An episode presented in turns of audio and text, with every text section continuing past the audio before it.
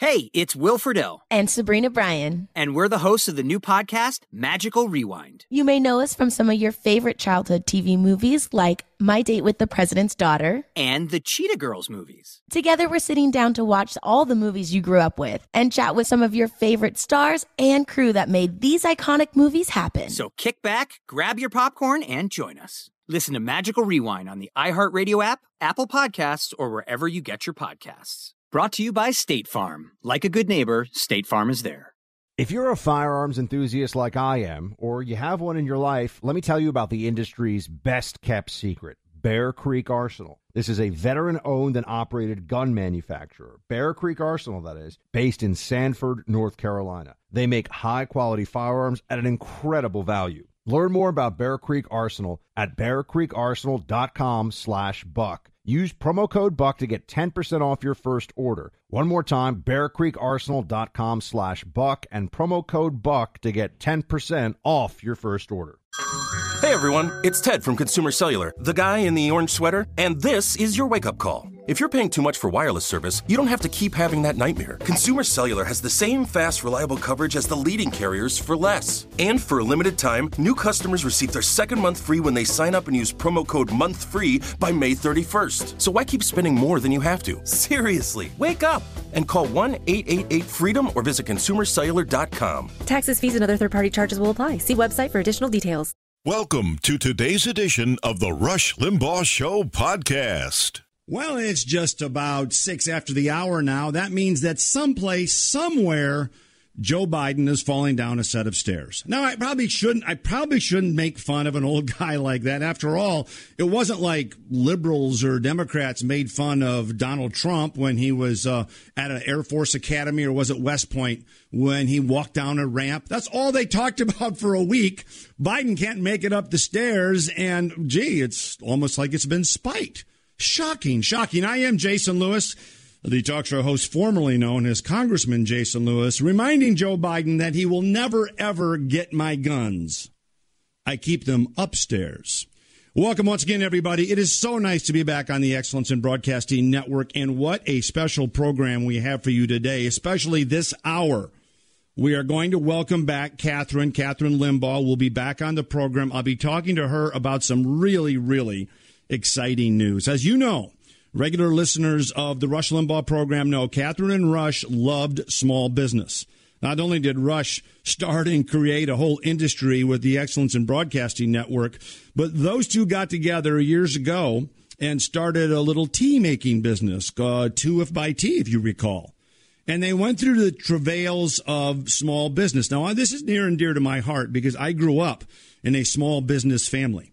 My granddad started it, then my dad had it, then my sisters and I ran it for a while until the, the government decided to build a freeway through our warehouse. People have no idea how difficult it is to start and run a small business. The single greatest social program the free market has ever created is a small business enterprise. Rush intuitively understood that. Then he lived it. Then he lived it again with Kathryn, and she will be here to tell us all about. I can hardly wait. This is a real honor for me, not only sitting behind the golden EIB mic once again in the Attila the Hun chair at the uh, uh, Institute for Advanced Conservative Studies, but to talk with Kathryn will be a real treat, and, and we all hope she's doing well, and we'll find out. I'm sure she is. She's persevering like all of us as we remember Rush one more time. And speaking of Rush, he had a great sound a bite we want to play it for you to kick things off on the importance of small business. Listen to uh, El Rushbo here. There's no question that small business is uh, the vast majority of employment in the country, and some could say the backbone. I do remember that we've we've done a couple of instances of this, and it is inspiring to listen to individual stories of people describe how they started their businesses and why, and, and how they're working and why they are working. That the truth. Uh, it, it, one of the th- my favorite pastimes is to read biographies. Um, I, am not much for for uh, fictional uh, pieces of work. I just like real life because it's so fascinating. In fact, I just read a read a great book on the late great Ben Hogan. Uh, he started a wonderful golf business, Hogan Golf Clubs, but the guy went through hell uh, before he got there. Uh, you know, his own family tragedies, and then the car accident, and then his injuries he had to deal with, and then starting a business and that became his lifeblood.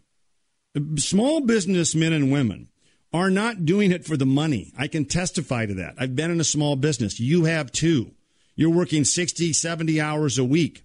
You're in some cases you're getting paid less than the people you hire because you need the talent. You're hoping that if you if you save enough and put it into retained earnings and equity that you can retire. But it's a manifestation of your own desire, of your own expression of self-worth. It just happens to be as I say the most important social program under the sun. In fact, as Rush said, um, small businesses accounts for, oh, used to account, by the way, and this is a troubling trend, it used to account for over 50% of economic activity in the United States. It still accounts for about 44% as of a couple of years ago, but the share is declining as corporatism takes over. Internationalism, globalism of the big, biggest companies getting bigger and bigger and bigger. You want to know why big companies feed at the trough and love regulation? It puts their smaller competitors out of business. It's called rent seeking in economic terms. And when you look behind the most onerous regulations, you will see lobbyists from the biggest international companies in the world. They can afford it. The big tech monopolies like it. They put small competitors out. But it is the small competitor that creates new things. Things that we don't even know we want yet are usually created in somebody's garage. If you take a look at the number of jobs created, the vast majority come from small to mid-sized businesses in America.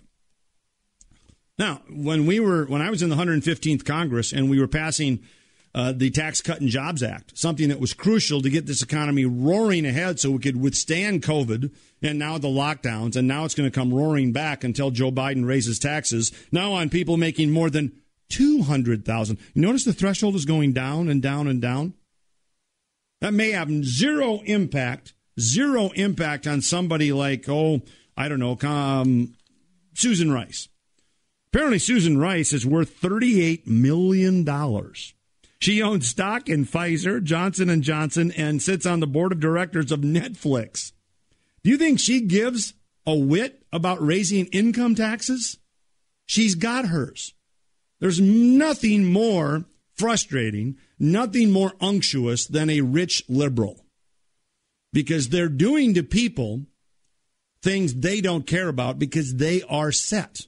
And that is really the squeeze of the middle class that Trump represented, that Rush represented.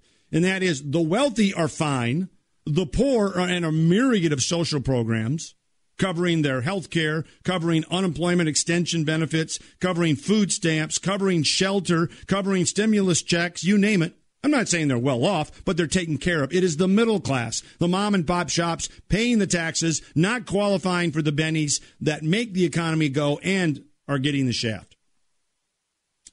So that's where we are. And if we don't, as Kathryn will tell us momentarily, if we don't honor and encourage these small businesses, we're going to be left with a corporate socialism that does the bidding of the biggest corporations across the globe squeezes out smaller competitors, and then the cancel culture of which corporate America is behind will crush the rest of us.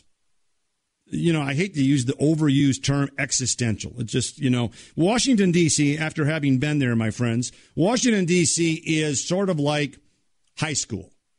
If you're running around the, the, the Rayburn office building or the Cannon where I was, it's like you're, you're on the football team on Friday and you've got your jersey on and everybody opens the door for you, sir. May I get this for you, sir, sir?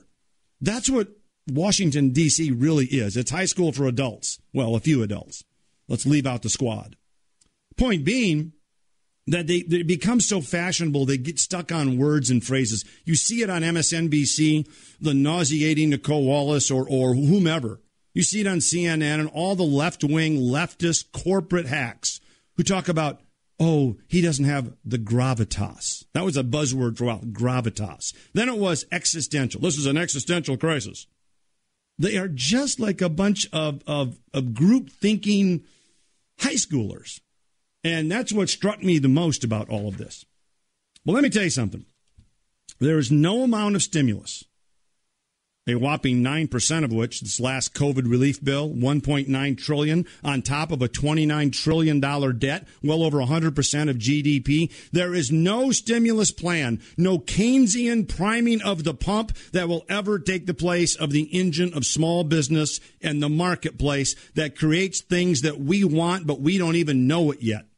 Hayek called it the fatal conceit. Government can never replace the marketplace because government doesn't know what to create. Government will subsidize a typewriter factory while everybody else is working on a word processor. That's what stimulus do. If you want to get this economy going again, go back to the Tax Cut and Jobs Act when we lowered that top rate to 29% for small non C Corp pass through businesses. And what did we get? The lowest unemployment rate in 50 years. That's the way to do these things. So Kathryn Limbaugh joins us momentarily. You know, Rush was always on the cutting edge of societal evolution. That means he was in front of many of us, especially when it came to uh, doing certain certain things. I'll give you a perfect example. You can make a cell phone by pressing just four keys. That's right. You can make a cell phone by pressing just four keys. Pound 250. And saying a couple of words, you'll be connected to a company you will want to do business with. Rush gave us a reason whenever he talked about it. Pure talk. Hey, folks, there's one sure bet that you can make this year, and that is you're going to use your cell phone more than you did last year. That translates to bigger cell phone bills. You're going to be paying more for it unless you are proactive and do something about that. This is why so many people in this audience are switching their cell phone service from one of the big providers to Pure Talk. Pure Talk offers you unlimited talk, unlimited text, and six gigs of data for just $30 a month. And if you go over on data, they don't charge you for it. They don't charge you if you go over your six gigs of data. Now you compare that monthly price, 30 bucks a month, to your current cell phone bill. Just compare it. Your current cell phone bill, I mean, I would, I'd say make a guess, but 75, 80 bucks, depending on how many lines and phones you have. Don't know what it is, but 30 bucks a month for unlimited talk, unlimited text, six gigs of data. Now, here's the real icing on the cake Pure Talk uses the same cell phone towers as one of the biggest cell phone service providers in America. They focus on providing great service and support with every Pure Talk employee located in the U.S. From your cell phone, do this dial pound 250 and say Pure Talk. Get started. You'll save 50% off your first month. That's pound 250 and say Pure Talk. Just pick up your phone right now. Pound 250 and say Pure Talk. Guess what? Somebody from there will answer and you're off and running. Oh man, great to hear Rush's voice once again, and great to join Kathryn Limbaugh. She's joining us next. I'm Jason Lewis on the Excellence in Broadcasting Network. What continues to fuel me is right in front of me, and that's you and all of you out the American people. And we are back, remembering America's real anchor man, Rush Limbaugh, on the Excellence in Broadcasting Network. Greetings, as Rush would say, music lovers, thrill seekers, conversationalists all across the fruited plain. And greetings to a very, very special guest I'm so honored to have on this edition of Remembering Rush. His widow, Kathryn Limbaugh, joins us. Kathryn, um, welcome back to the program. We've got a couple of exciting uh, announcements to to get into, but first, I just wanted to say what an honor it is to speak with you. Thank you very much, Jason. It's a pleasure being back here with everyone. Uh, it is, and I know we're going to do more of this, and everybody's excited about it, especially the listeners.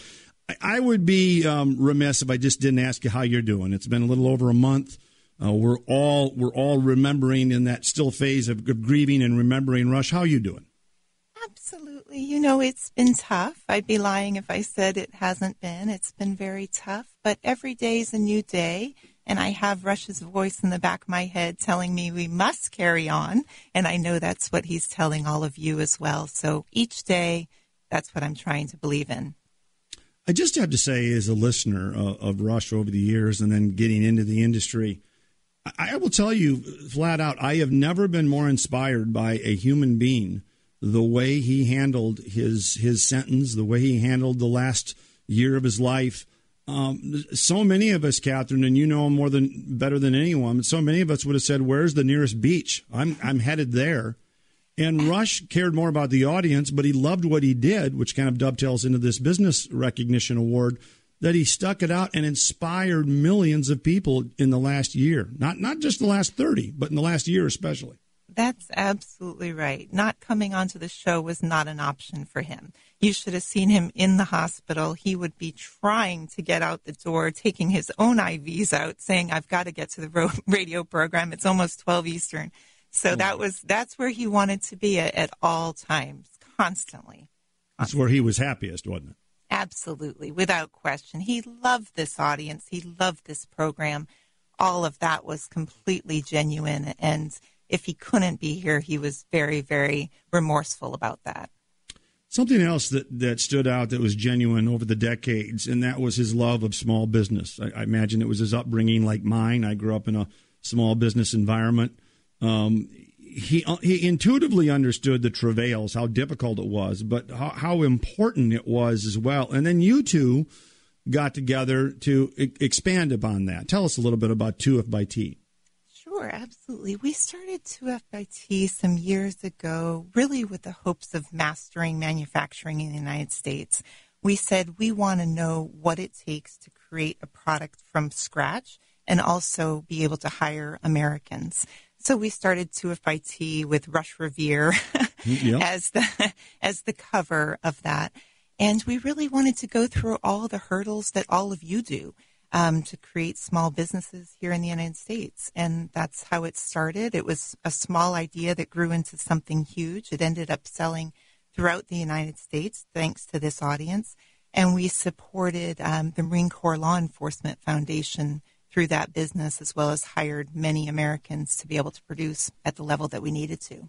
Yeah, my brother was in the Marine Corps. I know that was near and dear to Rush's heart as well. But also, I mean, he did something that was really smart. Uh, he picked something he loved. He loved tea, didn't he? He did. He loved tea, and it also happened to coincide with the Tea Party time. so the two of convenient, the two of those together, it, it was just an idea that we had, and we wanted to create here in the United States. We wanted to say, what can we do right here in the United States with everything being from the United States and hire Americans? To manufacture right here. And that's what we did. So, in the spirit of that, um, you've got a great little announcement you're going to tell us about today with regard to a recognition a process, an award, and how people can can enter themselves. Yes, I'm very excited to to tell you all about this. First of all, Rush plans on doing this in February of this year. So, unfortunately, he was not able to, but we will continue what he plans. Um, as many of you have heard throughout many, many years, Rush firmly, firmly believe that you are the people who make this country work. He believes, and I believe, that you mean you, COVID stimulus plans don't do it? well, I think he would he would counter that pretty strongly, and he would say it's the American people who make this country work. He would also say that you did build your small businesses and you do contribute to the American economy by providing goods and services, and that you all do hire and employ Americans who are in need of jobs and careers. I'm sure Rush would also say that you all put in the long hours and you all take the risks. And to remember that absolutely no one can take that from you, nor should anyone take that from you. Yeah, and, and, it's the small businessman and woman who are not living high on the hog. They are working those 60, 70 hour weekdays. They are trying to save money to put back in the business time and time again. There is such a misnomer out there. They're not corporate 500 CEOs. They're not Susan uh, or, or uh, Susan Rice sitting on the board of Netflix or Barack Obama. These people are busting their hump to make ends meet and balance a budget. That's exactly right. And as, as we learned, and many of you know, it's difficult. It's really challenging. The hours are very long and it is hard. But so many Americans are doing exceptional things, building small businesses from scratch on just a little gem of an idea. And I think that's something that Rush always inspired in all of us that we could reach for the heights, that we could create something out of nothing, and that we could work hard to pursue the American dream. And that just so that we all remember, the American dream is not over and it should never be over. So that is what kicked off this conversation that Rush and I had not too long ago. And again, he was going to start this in February, but unfortunately couldn't. So I'm here to, to tell you about it. What we are doing, continuing what Rush started, is in honor of Rush, we are creating the Rush Limbaugh Great American Business Award. And what this is, particularly now in this year of COVID, is we are taking stories from all of you who have been inspired by Rush in some way to create a business or go after a dream or hire other Americans or somehow contribute to what he says makes the country work. And we are asking you to nominate either yourselves or others. If you go to rushlimbaugh.com, there's a nominate tab at the top of the web page. And once we receive all of the nominations, I'm personally going to go through them on behalf of Rush with a small team, and we are going to pick the first recipients of the Rush Limbaugh Great American Business Award to recognize all of you who should be recognized in a very high way. It's so important because we get the Emmys and we get the political speeches at the Academy Awards, and you have awards for this and awards for that, but no one awards the people you're going to do that to. And we're going to continue right after this. And great to be back remembering Rush with a very, very special guest. Uh, this segment, of course, Kathryn Limbaugh on this wonderful new business, small business recognition award, uh, Rush Limbaugh's Great American Business Award. Kathryn will now join Open Line Fridays here on the Rush Limbaugh program starting this Friday, March 26th to take calls on this. And don't forget, folks, Nominations can be put in at rushlimbaugh.com. That's rushlimbaugh.com. And you can finally reward someone who deserves it. I guess that's where I was going before, Kathryn. Um, the, you know, these people just don't get their due. That's right and this will be far more exciting than the Oscars. So, I, are you going to get Ricky Gervais to MC? Maybe absolutely. I encourage I encourage you all to tune in because this will be far more exciting and also beneficial for for a lot of people. But we are going to be doing this on Friday, this upcoming Friday. We are going to have special members of this audience who have been awarded the first Rush Limbaugh Great American Business Award and we are, I am going to personally talk with each person and be able to recognize them in the way that they should be, and also be able to provide a, a little gift here and there that I'm excited to share more about on Friday. So it's really crucial. People get their nominations in online at rushlimbaugh.com starting right now.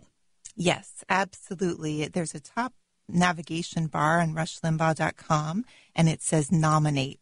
If you click there, and, and tell us your story. Over the years, we've heard so many wonderful stories. Rush and I have talked about them at length from people who were inspired by Rush, who heard about small businesses that, that he once started and they wanted to do like him. Um, all of that is, is what we want to hear about your personal connection to Rush how he inspired you to create a small business or hire others, and really how your conservative values translate into you pursuing your own American dream. Yeah, you talked about that a moment ago, Kathryn. I thought it was really um, uh, profound. That is, somebody's got a great idea in their garage, in their basement, in their mind, and no one's thought about this before. No consumer has even thought about wanting this. You know, people always, and this is the problem with government intervention, as Rush talked about so much. They think, well, we're just going to give money to people. We're going to take money from from you and then give it to somebody else. Uh, or we're going to borrow money on top of a $29 trillion debt and, and put our next generation in hock for perpetuity, and then give that money to somebody else, and then that'll pump up demand for existing products. That's the old uh, demand side model. It never works because what people, what gets the economy going is somebody creating something brand new that nobody even knows they want yet. Absolutely. That's the entire point of the United States of America. That's what makes us so incredibly great is the people who make this country work, small business owners in particular. Absolutely. As we can see, a lot of our friends at the border are coming to join in the American dream. Right. So it's it's a huge thing and we never can lose sight of it and this will, will help us to award that. When you two were talking about Two If by Tea, but, but I presume you spoke at length though just about the entrepreneurial spirit, the free enterprise system, you know, having a cup of coffee in the morning or a glass of tea in the afternoon um, on a regular basis, right? Constantly, constantly. We always talked about hard work, determination, and the principles of our founding and the exact purpose of why the United States is the United States. How small businesses can be started here. We don't have the same level of rules and regulations. We do have some, but we have a great start in being Americans. And with some inspiration, hard work, we do have the freedom to create here. And we're so fortunate to be in a country that allows that. And Rush and I talked about it at, at nauseum all of the time. 1 800 282 2882. That's 1 800 282 2882. If we have time, we'll squeeze in a call or two for Kathryn. That really is um, the key to America, and that's what Rush was trying to preserve for those three plus decades. And, and really, it, it's.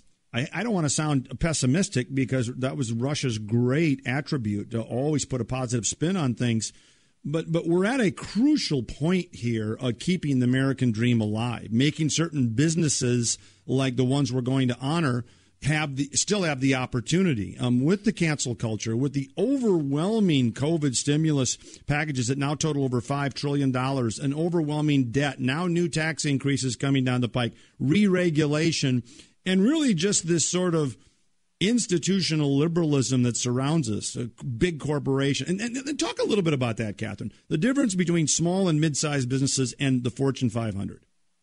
Absolutely. Rush and I talked about this in great detail. Smaller businesses are usually run by people that are just trying to make each day work. They're working long hours, they're making ends meet in the least um, hard way that they possibly can. They are just trying to get through the day, whereas Fortune 500 companies can often be heavily supported. There's nothing wrong with that. It's just the people that we want to focus on are the small business owners, are the people that have just a dream and they're trying to fill a void that's out there. And they put in the time, they put in the effort, they put in the hours, and they really don't get the recognition that perhaps some of the larger corporations do they might not get the support that some of the larger corporations do. But that's really why we want to focus on individuals who start with a dream, are inspired by conservative principles, and go on to create something all on their own. Even if it's said that they didn't create it, they did, and they are. And that's really who we want to award. And a lot of these small businessmen and women are what we call pass through corporations. So they're non C Corp. So when that corporate rate gets lowered, it doesn't affect them because they're paying on their individual income tax return, which is why when we cut taxes when I was in Congress, it was so crucial because you had to cut the individual rates to help the small businessman and woman.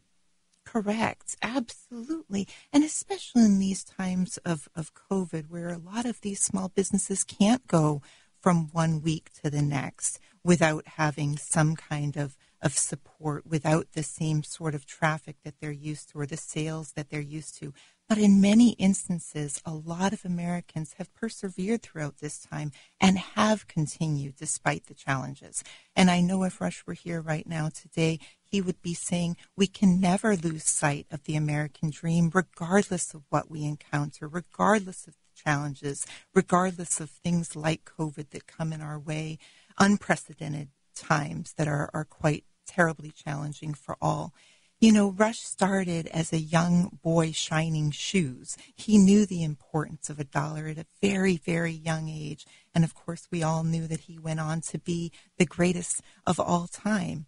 And he never lost sight of hard work. He never lost sight of what it means to be an American, the luxuries, the opportunities that we have simply because we live in this incredible country. And he doesn't want any of you to ever to be discouraged or, or lose sight of that either. Well, that is so well said. And that is going to be the great part of this legacy, the Great American Business Award. You need to go to rushlimbaugh.com so that you can petition. It could be yourself, could be a friend, could be a relative who's got a great small business. Then on Open Line Friday, starting March 26th, that's this Friday, Kathryn Limbaugh will be there and she'll be taking calls. She'll be talking to people who are nominated and get the award. And it'll just be fantastic and a great way to keep the legacy going, especially, Kathryn, as you point out, uh, in, in lieu of the COVID lockdowns, which disproportionately hurt small businessmen and women. Yeah, Costco and Amazon and the big tech monopolies did great. That wasn't the case for small businessmen and women on Main Street. Sure, that's absolutely right. A lot of people had to lay off their entire industry, their entire company, their all of their employees during this this hard time. So that's exactly why we want to say, you know, let's not let that take over our spirit. Let's not let those challenges of this year get in the way. The American dream is still alive. We still can accomplish the goals that we set out to, to accomplish in, in Rush's honor in, in many regards and inspired by him in many regards. Introducing the Great American, let me, let me rephrase that. The Rush Limbaugh Great American Business Award on behalf of Rush, his legacy, and Kathryn Limbaugh. It's at rushlimbaugh.com. That's where you can nominate folks, including yourself, for a small business award. And then on Open Line Friday, starting this Friday, March 26th, Kathryn will be back to take calls and talk about the folks and talk with individuals who were nominated. Kathryn Limbaugh, uh, I just want to say it was an honor speaking with you today, and thank you for doing this, not only for Rush's sake and his legacy, but for that American dream you spoke so eloquently about.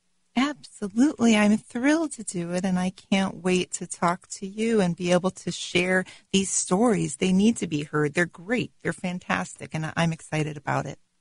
Kathryn Limbaugh, thank you so much. We'll talk to you soon. I'm Jason Lewis, back with more on the Excellence in Broadcasting Network.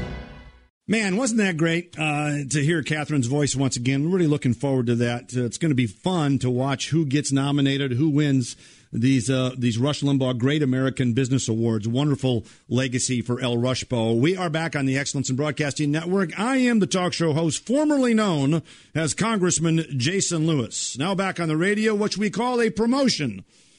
in my household. Wonderful to be here. 1 800 282 2882. That's 1 800 282 2882. By the way, you'll be happy to know that Alejandro Mayorkas said yesterday on Meet the Press that the border is closed, just in case you were wondering. We'll talk about that in hour two. And I've got a, a very, very simple explanation as to why we've got the chaos at the border that we do have, and something that was not present uh, when I was in Congress and when President Trump was in the White House. Wasn't it Barack Obama who lectured Republicans a few years ago that elections have consequences? Let's see. Now we've got Anthony Fauci preaching at the altar of two masks after you're va- vaccinated, perpetual lockdowns, climate change lockdowns, open borders, tax increases, and $2 trillion stimulus plans on the, on the heels of, by the way, $3 trillion stimulus plans. You know how much money we've spent on COVID stimulus? I, I hesitate to use that word in the era of Hunter Biden, if you get my drift. Last thing Hunter Biden needs is a stimulus. However, 2.9 trillion in the spring of 20, almost a trillion in December of 20, now another 1.9 trillion. Let's see, that's about five and a half, 5.7 trillion dollars while we keep schools shut down, while we keep businesses shut down, while we have put in place this dystopian lockdown that has no end. Folks, uh, we need to keep the American dream alive, but we're our backs are against the wall here. And the reason we've got a cancel culture, my friends, is because everybody knows it. And the last thing that the left wants people to do is complain about forced socialism. It is the ter- it is really, um, I should say, part and parcel for all socialist dictatorships. Think about this: whether you're talking about Stalin or Hitler or uh, Hugo Chavez or the the Sandinistas in Nicaragua or Fidel Castro in Cuba after Batista? What is the first few things that dictatorial regimes always do? Well, first thing, they shut down a free press. They tell you what you can say and what you can't say, right? Then they disarm the population, right? Time happened in Cuba, every place, right? Then they they socialize private businesses. They ban private property. They have state run education. Then they start spying on their political opponents and then put them in jail. Uh, any of this sound familiar? Th- this is a crucial point uh, in America's um, history right now. And if we don't start pushing back, and I mean vehemently, um, it's going to be too late. It was JFK, of all people, that wrote uh, in his, I think it was a master's thesis turned into a book by somebody called While England Slept, how the creeping tyranny of Nazism was rising and rising and rising, and nobody was paying attention. What's happened in America with the rise of indivisible, with the rise of the radical left, of Antifa, of BLM, you name it, while everybody else was looking away, is what we're now facing as it come to, comes to a head. They think they can mollify people by giving them $1,400 checks. But that is a fool's errand. A, it's pandering, it's insulting, but B, it will never ever solve our economic woes. The only way to get this economy moving again.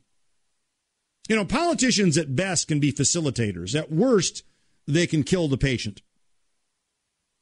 First, do no harm should be the rule not for medicine, but for politics. The best thing that a politician can do, and what we did in the first two years of the Trump administration, when I served in the 115th, was to set the stage for economic growth, to deregulate.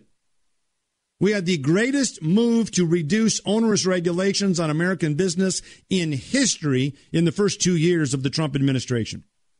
Reduce the tax burden, incentivize labor and capital to enter into the market, and demand will take care of itself.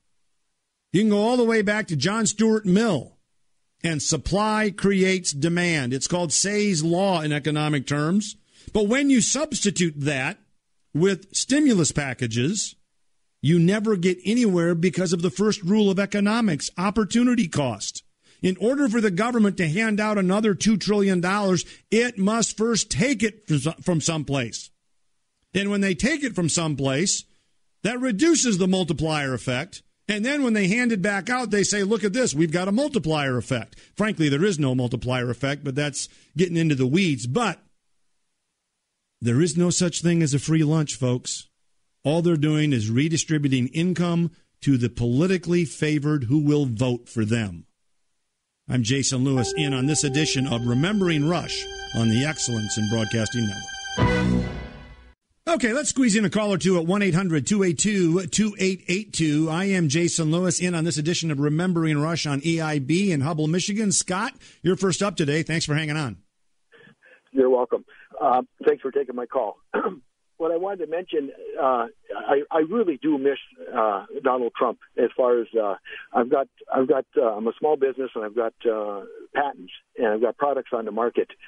And it wasn't the COVID that slowed it down. It it was Chinese infringement, and right.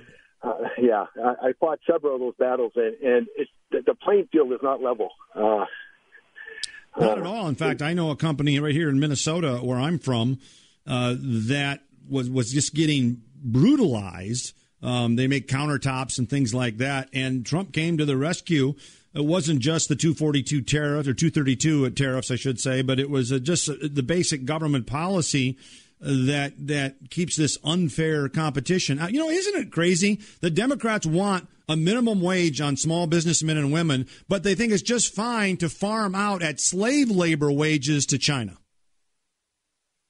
I, I can't. They can ship and produce the product cheaper than I can even ship it, and I thought that they're, they're subsidizing their, their country is subsidizing all the manufacturing. All right, hour two coming up next on the Rush Limbaugh program.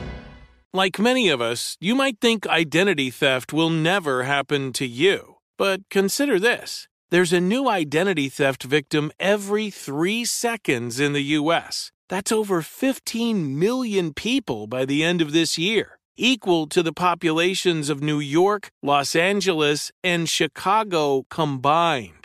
Even worse, identity theft victims often don't even know they're victims. That's why Lifelock Identity Theft Protection alerts you to identity threats, even the ones that don't show up on a credit report, like data breaches, fraudulent bank transactions, loan and credit card applications, and crimes committed in your name. If your identity is stolen, your own dedicated Lifelock US based restoration specialist will work to fix it.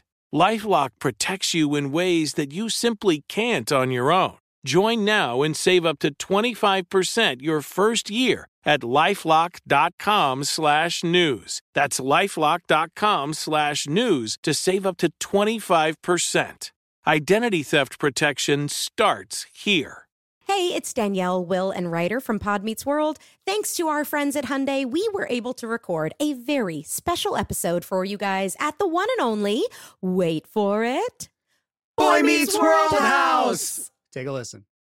We are lucky to be sitting with Alan and Amy Matthews in the flesh, William, Rusty Russ, and Betsy Randolph. Yay! Thank you. Thank you. Yes. Those, when those legends get here, let me know. You're here. You're here already. No, you we didn't either when we were watching yeah, this. that's That- the thing. That's we the didn't problem. realize it until we uh, started getting into seasons three and four, and now we're like, oh my god, you were both so good on the show, and we missed it because we were we young were kids and, and, so self-involved, egomaniacs, and didn't realize Well, how great you were. We've talked about it. I think you just assumed everybody was as good as them, and, Right. and then you get into right. as you grow up and you work with other actors, you realize how lucky we were Yeah. to have you guys. This has been brought to you by the fully electric Hyundai Ioniq 5. New episode out now. You can listen wherever you get your podcasts. Why are people still on the fence about owning gold and silver? I just don't understand. Have we already forgotten about regional bank closures, inflation, global instability, and the potential for serious world conflicts? You can look to precious metals for various reasons. One, having tangible currency on hand as part of your bug out plan. Two, diversifying your portfolio as a hedge against inflation. And three, historically, gold increases in value over time. You keep yourself informed about global events. You see the increase in conflicts around the globe. Countries are buying and hoarding massive amounts of gold. Why aren't you? It's time to pull the trigger with the Oxford Gold Group and buy gold and silver. Nobody can predict the future, but we can't put our head in the sand either. The people with Oxford Gold Group are real pros. They make owning gold and silver simple and easy to understand. Call Oxford Gold Group right now and you may qualify for up to $10,000 in free precious metals. Call 833 995 Gold. That's 833 995 Gold. One more time 833 995 G O L D. Welcome back. Hour two underway. I am Jason Lewis, the uh, talk show host formerly known as Congressman Lewis from the great state of Minnesota. Land of 10,000 taxes and riots. The rest of us are locked down. And that continues, by the way, with Governor Tim Walz, who's proving uh, to be every bit as left wing as Mark Dayton, who proved that we haven't won the war on drugs yet. You should have seen this governor. We've had a couple of doozies in Minnesota. Gee, I can't figure out everybody's why everybody's leaving Minnesota, New York, California, and moving to Florida, Texas, Arizona. It's kind of amazing. But if you look at the U-Haul figures, you look at the real estate figures, um, there is an exodus going on, and that is the beauty of what Justice Brandeis used to call federalism, the the laboratories of democracy. And that is why the left wants to federalize elections in H.R. 1. They want a national economy. They want a national government, not a federal government, because they cannot allow people voting with their feet. And, you know, by the way, th- this is a long-time goal of the liberal left. Um, if you live in a major urban area in America, I don't care whether you lived in Charlotte, Denver, or Minneapolis, St. Paul, there's a regional government there in our metro area. It's called the Metropolitan Council that wants to eradicate local suburbs, municipalities, local autonomy. They want one big regional government so you can't flee. Now, Nancy Pelosi with H.R. 1 wants to make certain we federalize elections so that you can't root out fraud, that you can't have voter ID, that in Virginia they just announced they're going to allow felons to vote. Why? I mean, come on, let's be honest, people. Why, if you don't allow people in prison to vote, that's a disparate impact on people in prison. We can't have that. And it's not just, by the way, they're, they don't think it's just people that have paid their due to society. It goes way beyond that. 1 800 282 2882 is hour two underway. I want to get to the border issue. Rush's got a great comment on that. I want to talk a little bit more about the small business. COVID cases continue to decline. They have dropped like a rock since the first of the year, prior to any vaccination. And this is key. The, the, the, the last word on this has not been written. But if we know anything, we know the emperor has no clothes when it comes to Dr. Fauci, when it comes to the experts, when it comes to the epidemiologists who have been wrong since day one on this. You could not have thought of, unless it was deliberate, a more deleterious policy on COVID or any particular virus.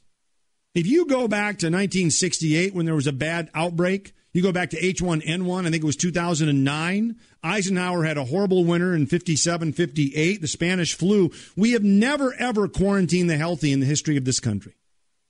But this time, we quarantined the healthy, the young, the school age children, the college age kids who had little chance of getting the virus, let alone getting seriously sick.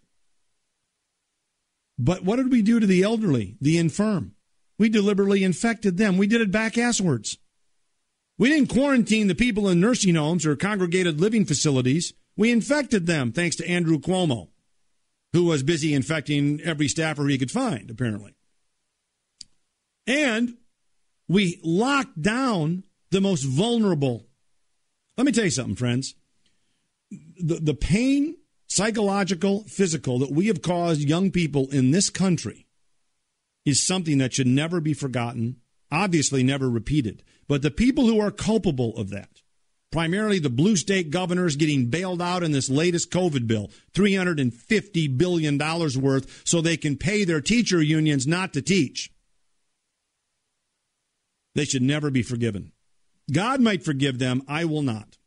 The mental anguish, the suicides, the drug abuse, the self harm, you name it. What we've done to social, socially isolate the most vulnerable in our society, from the young to the elderly, is unconscionable. And they did it for political expediency. COVID lockdowns allowed the left to punish small businessmen and women they didn't like Attorney General Keith Ellison here in Minnesota was going after rodeos while BLM was burning down 1,500 buildings in the metro area. It allowed them to rig an election, albeit legally, by signing false consent decrees that should have been challenged by state house members and the courts, usurping the power of state legislatures to write election law Election day is Tuesday. Don't worry. Get your ballot in by a week from Tuesday. It's good. Mail in ballot, no problem. Proof of identity, we don't do that anymore. You couldn't have crafted a more obvious policy for Democrats to consolidate and concentrate power.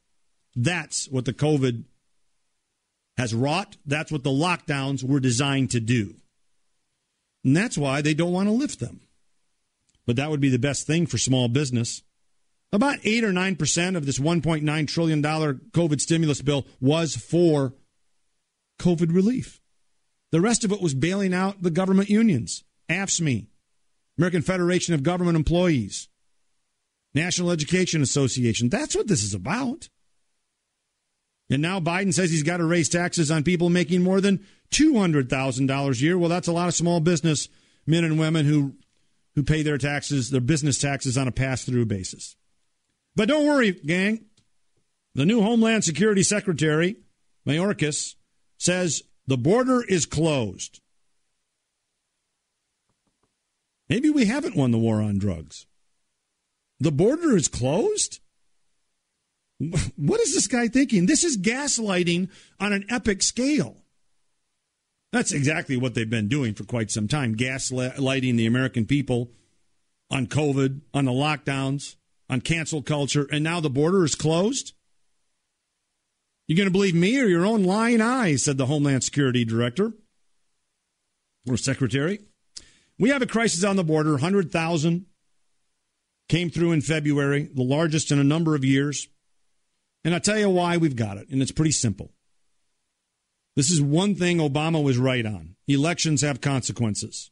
And here is what Joe Biden and company have done since they took office. They've undone the Migrant Protection Protocol, that's the MPP or Remain in Mexico policy that ended catch and release. They undid the Muslim travel ban.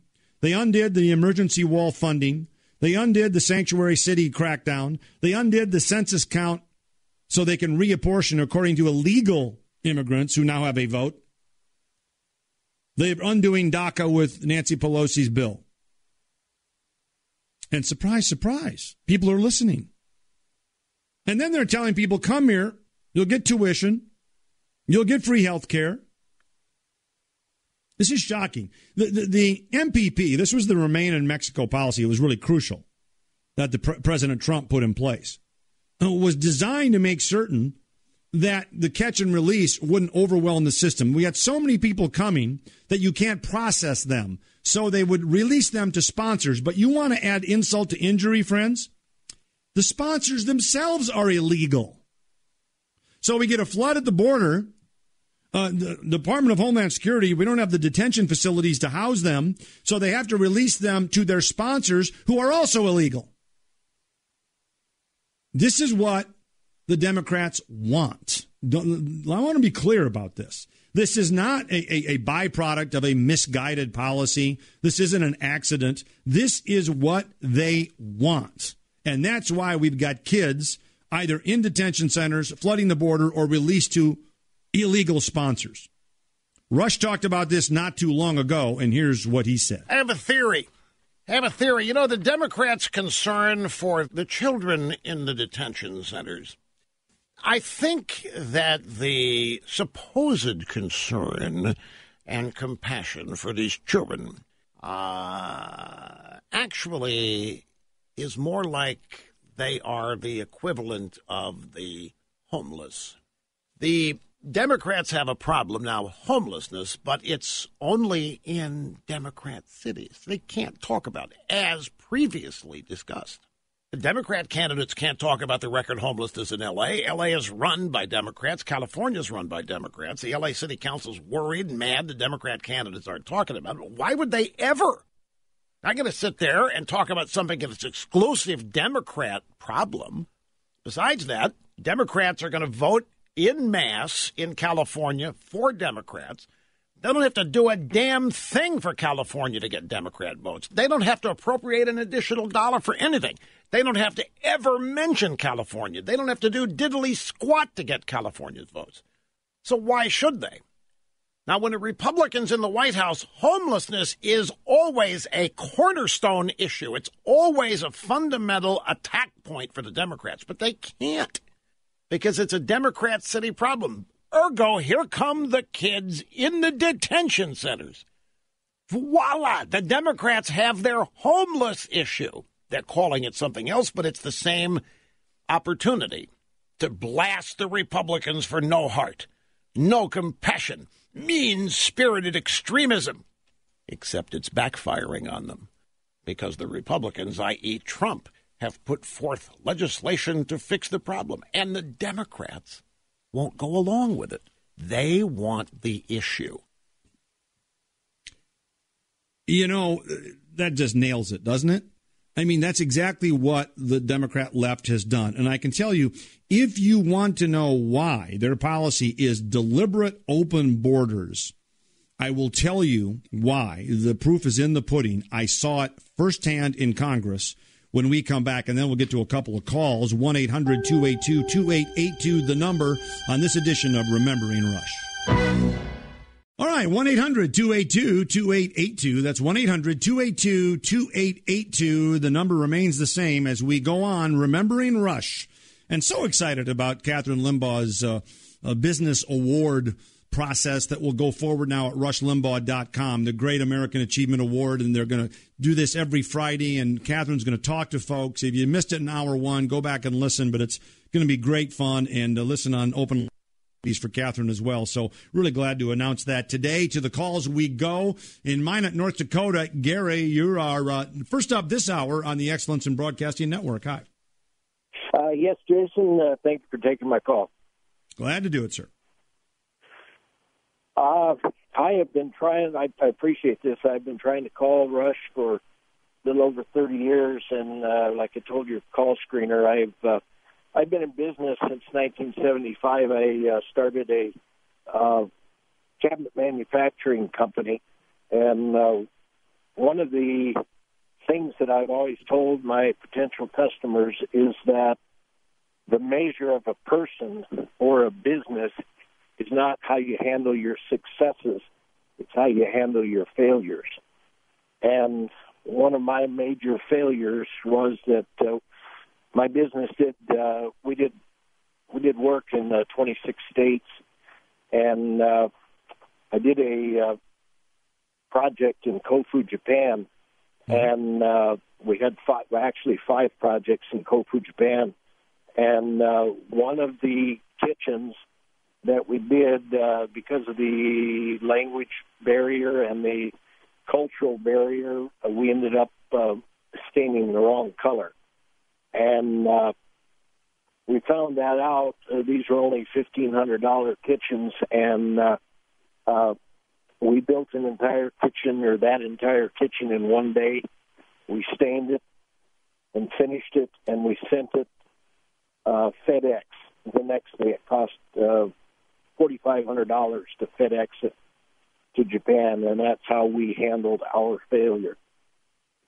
Oh, amen. I mean, th- this is part and parcel of the marketplace, and that is failure. Failure. You cannot have success without failure, and this is why socialism and these these bailouts. I mean, you could go back to the housing crisis. You can go back to the 2001 dot com bubble. You can go back to the Obama Biden stimulus that demonstrably failed back when Biden was vice president, which he still thinks he is apparently. But regardless, you you the zombie com- when the government props up a company, it misallocates resources and drags down the entire economy because it doesn't let it fail and the assets be liquidated to more productive uses.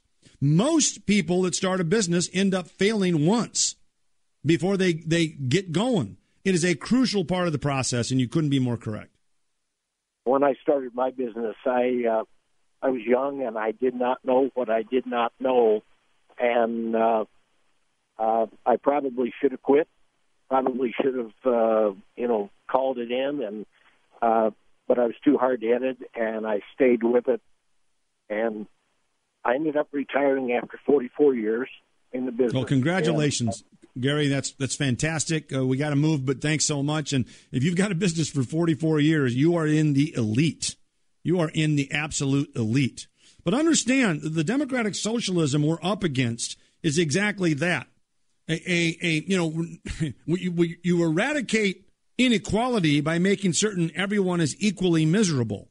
You bail out zombie companies. They drain capital. You run up debt so that even if you have the right policies, you can't grow because people are cleaning up their messy balance sheets. Socialism never, ever works. Not only is it contrary to economics, it's contrary to human nature, but the point is there's only one way to allocate resources, labor, and capital in the most efficient way, and it has zero to do with government. Rush understood that, and that's why he said people do not want socialism.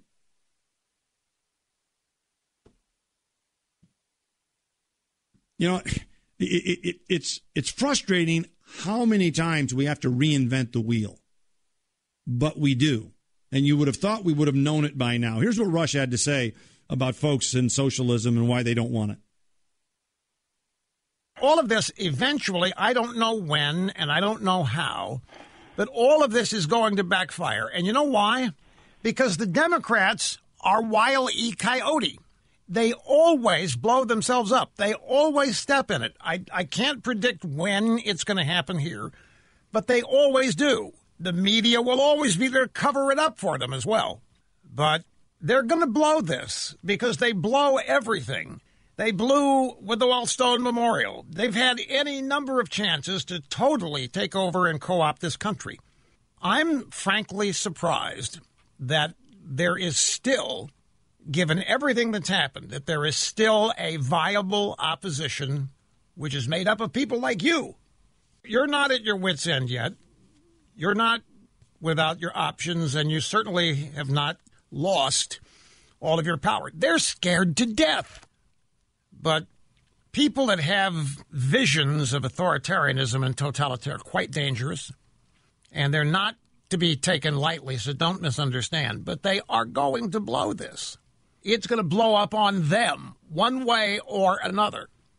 It always does. And the reason it does is because of the people of this country. The people, the majority of this country is not socialist. The majority of the population doesn't want socialism or communism. And they realize it's being forced on them against their will. And I'm going to tell you something. We have a more active, engaged opposition to the Democrat Party today than at any time in my lifetime. And it manifests itself in any number of ways. I have been frustrated over the years, as I have shared with you, that we don't seem to engage in any real opposition. We just complain. We go vote, we complain, we talk about this or that. Those days are behind us. I think there are a whole lot of people doing a lot more than complaining. And I'm not talking about the conspiracy side of things. I'm not talking about the QAnons, whoever the hell they are, and whatever else.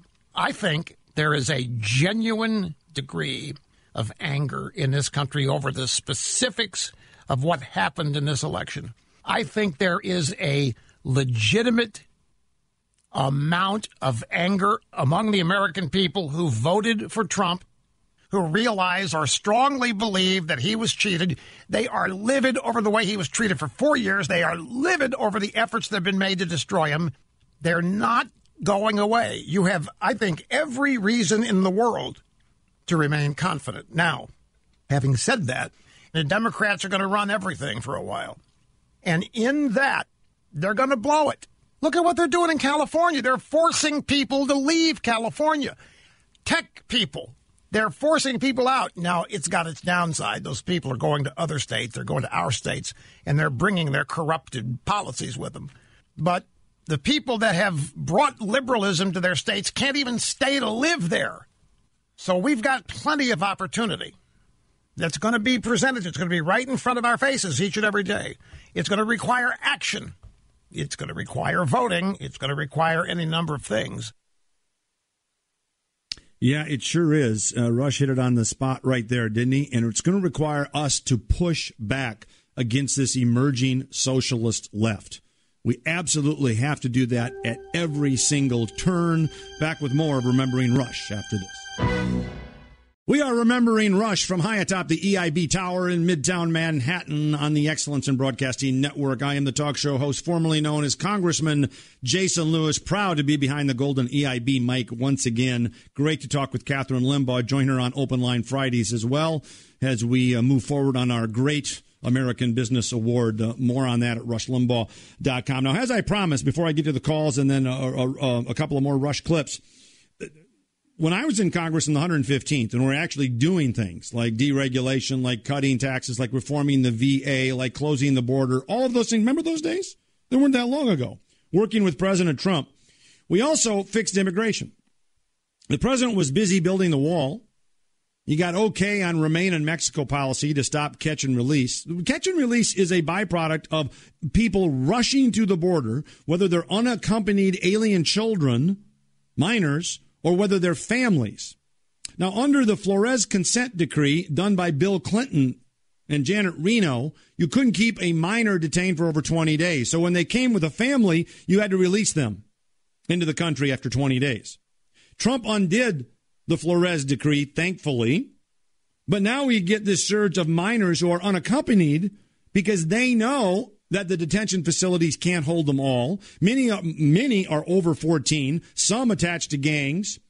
And so they're released to sponsors in the U.S., many of whom are illegal themselves. That is chaos at the border. It's a deliberate consequence of Biden's policies because they want open borders. It pads their vote tally. And if you don't believe me, we had Goodlatte 1 and Goodlatte 2. Those were the names for a couple of bills when I was in Congress that fixed the Flores consent decree, that fixed the Dreamer issue in exchange for $25 billion for a wall. Nancy Pelosi said, nope. You don't give me everything I want except money for a wall, I won't compromise. And now they've got the House, so they just passed a bill without the wall that gives amnesty to dreamers. They want this, folks. Bill in Ponca City, Oklahoma, you're on the Excellence in Broadcasting Network with me, Jason Lewis. Hey, Jason, thank you for taking my call. You bet. Thank you for your service, uh, and uh, thanks for helping out with Rush being gone you bet. now. Always Uh, fun. I've got a great idea, I think, for an app. Uh, something as simple as just touching your phone like you do social media uh, to open up and uh, a direct link to my elected officials and give them my opinion. Um, starting at the state level all the way up to Washington, where I can uh, just ty- type in that I agree or strongly agree or strongly disagree with this issue that's current right now as a registered voter in this you know area, and I'm really I, I'd really like to be able to do that because currently I can only contact them by email or phone. Well, believe it or not, we do see the emails and we do get the phone calls. Staff transcribes this stuff. If you've got a flood of calls, they know it. Um, the problem is the swamp when it comes to the trade associations, the unions, the lobbyists who essentially funnel um, the cash for tough re-elections. Look, we're going to have to do something, and I think the best argument is term limits. I was uh, in favor of term limits before I went to Congress. I'm a stronger proponent of it now that I've served in Congress.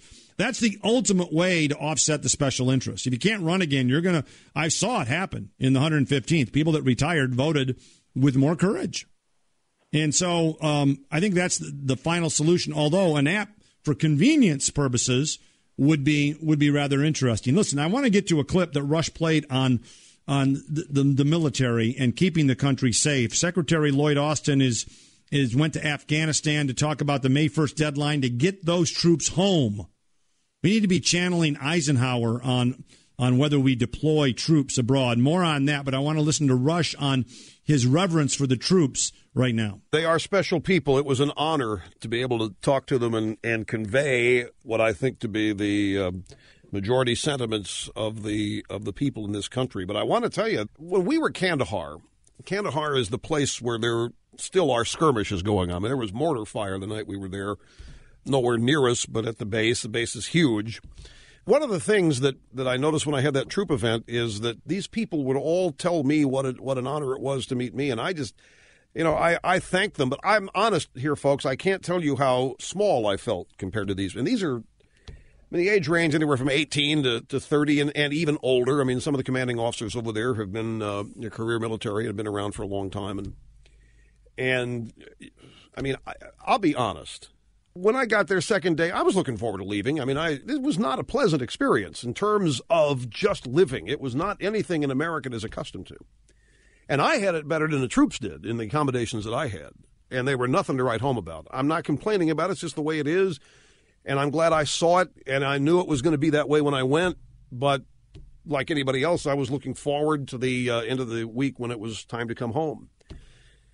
And I met a couple guys in Kandahar, a couple 19 year olds. The day I did my troop event was their first day. And I said, How long are you scheduled to be here? A year, sir. They both had copies of my books. And they didn't know because they just got there that day. They didn't know that I had an event scheduled there. They showed up. Both of them one of them had uh, one of the books, the other one had the other copy, the other book, and uh, asked me to sign them. And just just to show you, they were excited to be there. They signed up for it. They were glad they were there. It was they're glad their training was over. They'd finally gotten to go.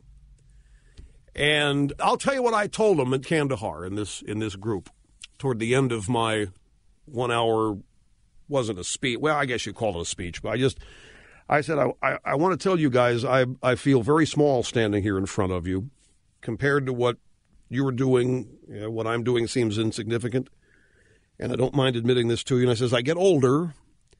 I have more and more respect for all of you who do what you do. And I think one of the reasons is that when I was your age, I had a chance and didn't do what you're doing. It was Vietnam, and it was the the beginning of the time when the country was turning against that war and, and so forth. And I had a lottery number that was uh, uh, pretty safe.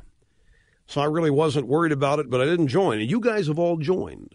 And as I get older and continue to mature, and I have a, a greater appreciation for what people like you throughout our country's history have done and what you've meant, I'm literally in awe of you. You're better people than I am. You know, you and I told him the story uh, of the trip I took to Miami to the Versace mansion. I may not have mentioned this to you folks. It was about oh nine months ago, and I was down in Miami with some friends, and they said, "Let's go to Versace mansion." I said, "I want to go to Versace mansion. My house is nicer than that."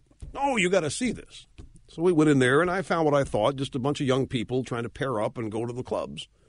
20, 21 years old. I'm telling this story to the troops. I said, little, little women are wearing these little mini skirts that barely cover anything. And a guy in the front row said, What's wrong with that?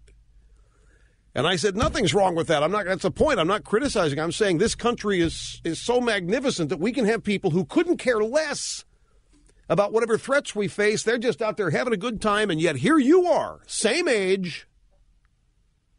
I'm in awe of what you do. You could be the same kind, of, and I'm, I'm not being critical but you're here. And I just wanted to tell them how much I personally appreciated them and then wanted to convey how much I'm sure all of you do too. And that's that was the real reason I went over there and I got that done. You know, it's really fascinating because government's first duty, first duty is to keep the peace. The federal government handles external threats, the police powers of the state primarily handle internal threats or criminal acts. That's why it was so unconscionable and outrageous that in Minnesota, where we'd only we used to export Land O'Lakes, but that's politically incorrect. You can't do that now. That's been canceled. Now we export riots because we let the third precinct go to the rioters. The government failed in its first duty while it was locking up innocent people for violating COVID restrictions. If we don't get our head straight on what the first duty of government is, why we give government a monopoly on force, to use it to repel illegitimate force, not to initiate illegitimate force. And that's what Rush was talking about there. And I want to delve into that a little more, then get to some more calls right after this as we continue on remembering Rush on EIB. You know, next hour, I want to continue with what sets America apart, what the difference between a republic and a democracy. This is really crucial vis a vis this debate over the filibuster, the Electoral College, H.R. 1, and all the rest. What we're seeing is the transformation of the country from a constitutional republic to a mob. Let me tell you, the word democracy is nowhere to be found in the Declaration of Independence nor in the Constitution because we are not a democracy. If that were the case, we'd just hold up our finger. We don't even need representation. Everybody votes on every issue. And if you get 50.1%, you win and you can do whatever you want to the other 49.9%. That is not a filtered majority. That is our republic. I want to continue with that next hour, and Rush has got something to say on that as well. Um, I mean, it's really crucial because that's what the left is trying to do turn this into a country we would not recognize once again. And it's really true because, well, I mean, his talk about the military a second ago and how important these troops are. And he's absolutely right. I mean, uh, what was the old joke on the old Bob Newhart show? I'm not a veteran, but I sat through a bridge too far. That counts. Although it was a better movie than people gave it credit for. That was the old 1977 movie uh, about the failed mission in, in, World War II with Sean Connery and, and Gene Hackman and all the great stars, and it was actually a pretty good movie. But the joke was it was horrible and it was long. But the point is that th- these people put their lives at risk for a reason. They go to Afghanistan for a reason. They think they're serving freedom. Patriotism is not just a sole devotion to a country or a state. If that were the case, there's a, a billion patriots out there. American exceptionalism means patriotism is a devotion to an ideal. And the ideal is freedom, that we get our rights from God and we decree certain powers to the government. They don't have rights. And that's the ideal behind a constitutional republic. That power must be limited because no man has the power to rule over another man gender inclusive, of course. And that's what's lost in the democratic drive for socialism, reforming everything into a mob. This is what Indivisible was about when they were raiding town halls like mine. This is what BLM and Antifa are about. This is all about turning this country into mob rule. This is what the cancel culture is about. So that you are afraid to run up against the mob. And the only way to defeat it is to commit yourself never to bow to the media mob. Never, ever, ever. Never apologize for freedom.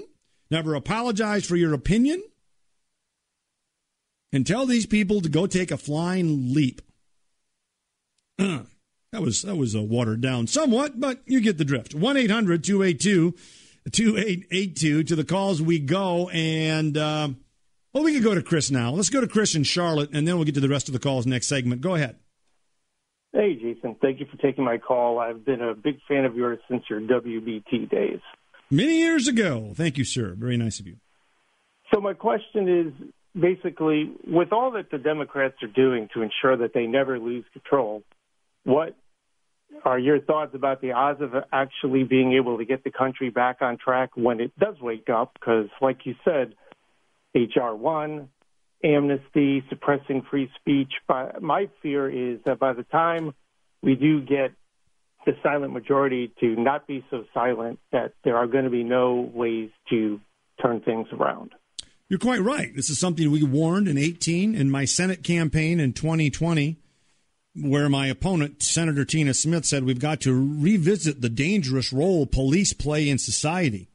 The woman who now sits in Congress in Minnesota 2, where I served, is now pushing the Equality Act to eradicate women's sports for all the women she purports to represent. These people are radical Looney Tunes. We haven't seen a, a collection of misfits like this since the bar scene in Star Wars. I'm telling you, this is something we haven't faced before. And if they pass H.R. 1, if they admit D.C. and Puerto Rico, there's no going back, which is why they want to get rid of the filibuster. H.R. 1 would federalize elections, so you couldn't challenge an election. Can you imagine a national recount, not just a recount of Florida, but a national recount? It would take months. They want to make certain that, that felons can vote in prison. They want to make certain that, that there's no deadline for voting, that you can't pass voter ID even though you have to have an ID to get on a plane. They want to limit states' ability to remove fraudulent uh, voters from rolls. This is what they aim to do. Power corrupts, and absolute power corrupts absolutely. This is what we're up against. And the filibuster impedes that. But the filibuster is another check and balance that hallmarks a republic. A republic means we have a filtered majority, not just majority rule, a filtered majority, refined with representation and constrained by the separation of powers. That's a republic. They want to remove all constraints on the majority mob to trample everything that a conservative in Charlotte would adhere to. This is dangerous stuff. So how do we? So I mean, what do you think? I mean, I, I don't think there are going to be enough politicians with the intestinal fortitude to make changes. I mean, McConnell and the others. I mean, it's like they're looking at the abyss and they either think that there's going to be something to break their fall, or they're just not worried because no matter how the country goes, they're going to be taken care of. Well, unfortunately, I think you've got a point. Um, I'll give you a perfect example. The National Defense Authorization Act, the NDAA, it passes overwhelmingly every every year because nobody wants to be considered against the troops. Um, it's loaded with Pentagon pork, including diversity programs now, unfortunately. But the NDAA was a perfect chance to take away big tech's ability to censor conservative voices by putting in Section 230 repeal. And the Republicans in power today punted on it.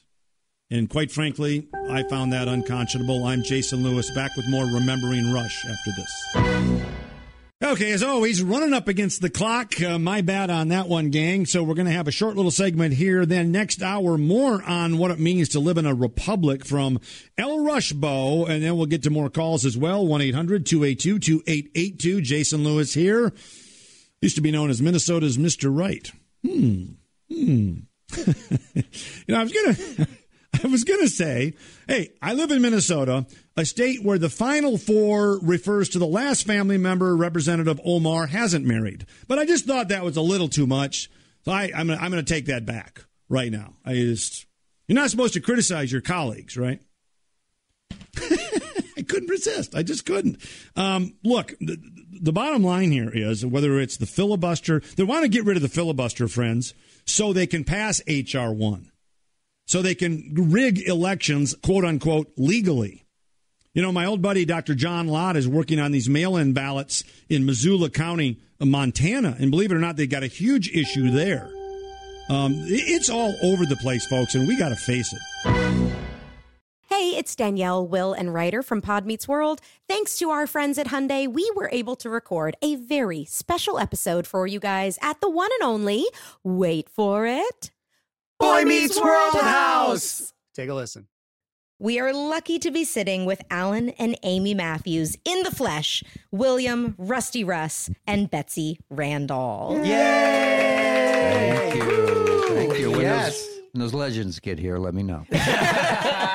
you're here. You're here already. No, you guys we are didn't legends. either when we were watching Yeah, this. that's the day. thing. That's We the didn't problem. realize it until we uh, started getting into seasons three and four, and now we're like, oh my god, You were both so good on the show, and we missed it because we were we young were kids and, and, so self-involved, egomaniacs and didn't realize Well, how great you were. We've talked about it. I think you just assumed everybody was as good as them, and, Right. and then you Right. get into Right. as you grow up and you work with other actors, you realize how lucky we were Yeah. to have you guys. This has been brought to you by the fully electric Hyundai Ioniq 5. New episode out now. You can listen wherever you get your podcasts. Why are people still on the fence about owning gold and silver? I just don't understand. Have we already forgotten about regional bank closures, inflation, global instability, and the potential for serious world conflicts? You can look to precious metals for various reasons. One, having tangible currency on hand as part of your bug out plan. Two, diversifying your portfolio as a hedge against inflation. And three, historically, gold increases in value over time. You keep yourself informed about global events. You see the increase in conflicts around the globe. Countries are buying and hoarding massive amounts of gold. Why aren't you? It's time to pull the trigger with the Oxford Gold Group and buy gold and silver. Nobody can predict the future, but we can't put our head in the sand either. The people with Oxford Gold Group are real pros. They make owning gold and silver simple and easy to understand.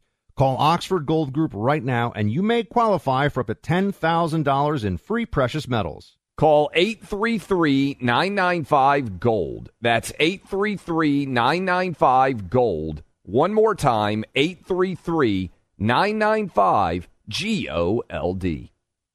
The number one fantasy sports app in America is Prize Picks. It's the easiest and most exciting way to play daily fantasy sports. Five million members already active on Prize Picks. If you've not yet downloaded Prize Picks, do it today. Unlike other apps on Prize Picks, it's just you against the number. It's about the players and not the teams. You look for the sports you know best and that you follow the most. Then you make a single decision on each player projection, more or less. Every time you play, you pick two to six players and make that one decision. You can win up to a hundred times your money on prize picks with as little as four picks. More player action on prize picks now than ever. And it's the best way to get action on sports in more than 30 states now. Prize Picks also gives you injury insurance so your picks stay in play even if one of your players gets injured. Download the free Prize Picks app and open your account. Use my name Clay for a first deposit match up to $100. Download the Prize Picks app. Use promo code CLAY, that's C L A Y, to get set up and get a deposit match up to $100. Pick more, pick less. It's that easy. What do I hear? Allie tells me that uh, that Jeep is going to keep the Cherokee name. They are not going to get rid of it under the cancel culture uh, uh, uh, pressure. They're going to keep the name and do some studies or something like that. I, I, it's such an easy solution, folks. What Jeep ought to do is rename every Jeep with the color white the Elizabeth Warren edition. It's white on the outside, but she keeps calling herself a Cherokee. I, that's as simple as that, right? Is that you know good for Jeep if they're standing firm on this? There's nothing derogatory about naming a car uh, after uh, a Native American, for heaven's sakes. But this thing has gone off the rails, and the reason it's gone off the rails, my friends, is because they are trying to distract with censorship what they're doing to the country. That is the essence. We used to call this politically correctness. And I used to tell people back in the days when I was in college, a long, long time ago, when they had those padded football helmets without the face mask, those days. Uh, I used to tell people politically uh, political correctness is nothing more than the effort to criminalize offensive speech. But of course, the First Amendment is there for what?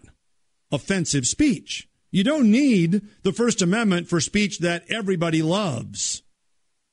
Those are called nonprofits.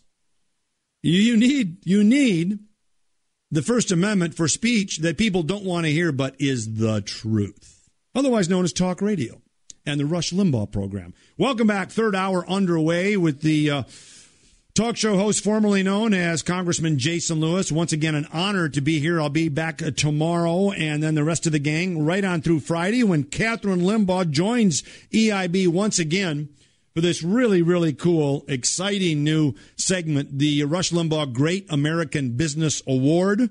She will take calls from individuals on Friday. You can nominate people at rushlimbaugh.com to keep the spirit of small business alive and well while we can, which is really, really crucial. Now, imagine, imagine that just say, oh, I don't know, in the city of Miami, for instance, there was chaos over the weekend. Let's just imagine that for a moment, right? And imagine that the chaos in Miami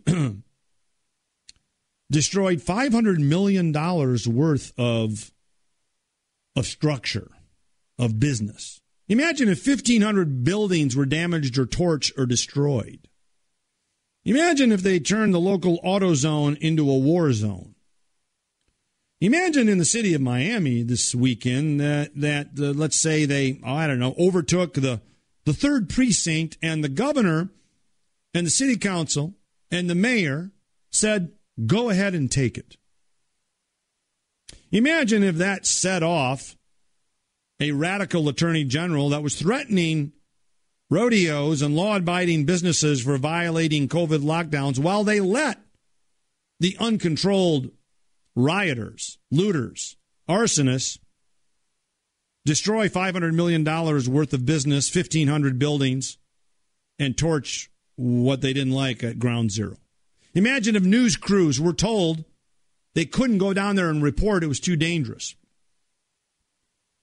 Now imagine it wasn't Miami because it wasn't. What I described to you was Minnesota, where I live, in May of last year. Isn't that amazing that that seems to have be to seems to be dead right now? Nobody's talking about BLM, Antifa, Indivisible, everybody responsible for what went on destroying this, the Minneapolis St. Paul area, which we still haven't recovered from, not even close.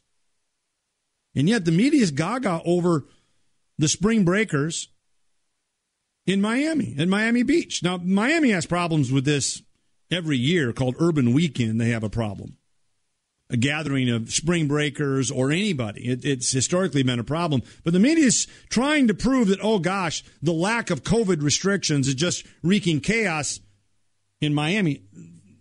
No, the governor called in the guard. It took Governor Tim Walz and Mayor Jacob Frey and Melvin Carter four days to call in the guard when Minneapolis was being torched, north and south, and Frogtown and University Avenue, you name it. It was total chaos in Minnesota. Public building was not just overtaken, it was handed over to the people. Folks, this is this is crazy stuff. Think about this. While the Democrat authorities in Minnesota last summer were neglecting their first duty to keep us safe, they were locking down law abiding citizens. You want to know what's wrong with the Democrats today? There you have it. We've got to get back to what makes us special and what sets us apart. Here's what Rush had to say about that. I'll tell you how it happened, folks. There are many elements to it. To me, it's a great question, and I think it's a question that nobody or very few people in this country ever ask themselves. They just, you're born here, you take it for granted, you accept that America is what it is. To the extent that you have traveled, you do see the differences the plus side differences in America. But if you haven't traveled much around the world, you assume everything is not nearly as bad around the world as it is. You don't really have the full fledged appreciation. And if you're not taught much history, then you really don't ask, gosh, how did this happen? Europe, Asia, been around thousands of years. They should be light years ahead of us in every measure. But they're not. Why? Well, John Adams said, paraphrasing, we've written a document here that's for a moral and religious people. We don't have a document that can handle people who aren't. He knew full well that, that, that people lived outside the, the realm of religion and morality were going to present problems. The Constitution was a problem to them. That's one element. The other element is that our founding documents establish our origins, created with certain inalienable rights by God life, liberty, pursuit of happiness.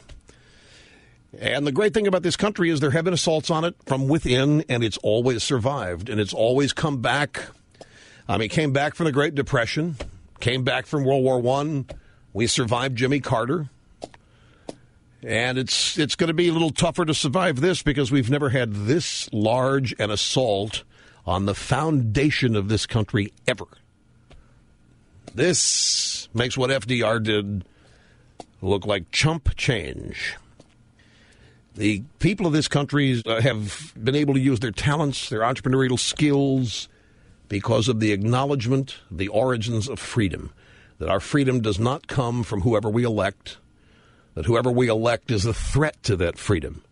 That men do not grant freedom to other men, men can only imprison and take freedom away from other men.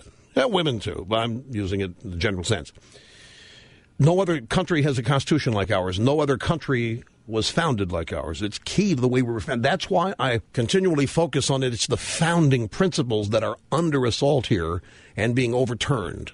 And America's greatness as we've known it is threatened. And that's why, to me, it's worth fighting for. Boy, amen to that. You know, Rush, uh, as brilliant as he was, was also technologically very, very savvy. As anybody you might know, it was one of his real passions. And when it came to computers, he always had data backups uh, upon backups. He did not risk losing any of that information he used to make the Excellence in Broadcasting Network. It's the reason he always reminded you to rely on iDrive. Say, if you're working from uh, from home these days, you know all too well how important that computer of yours has become. And you probably know how important all the data on that computer has become. It's not like you have everyday access to members of your company's IT department. I mean, not at home.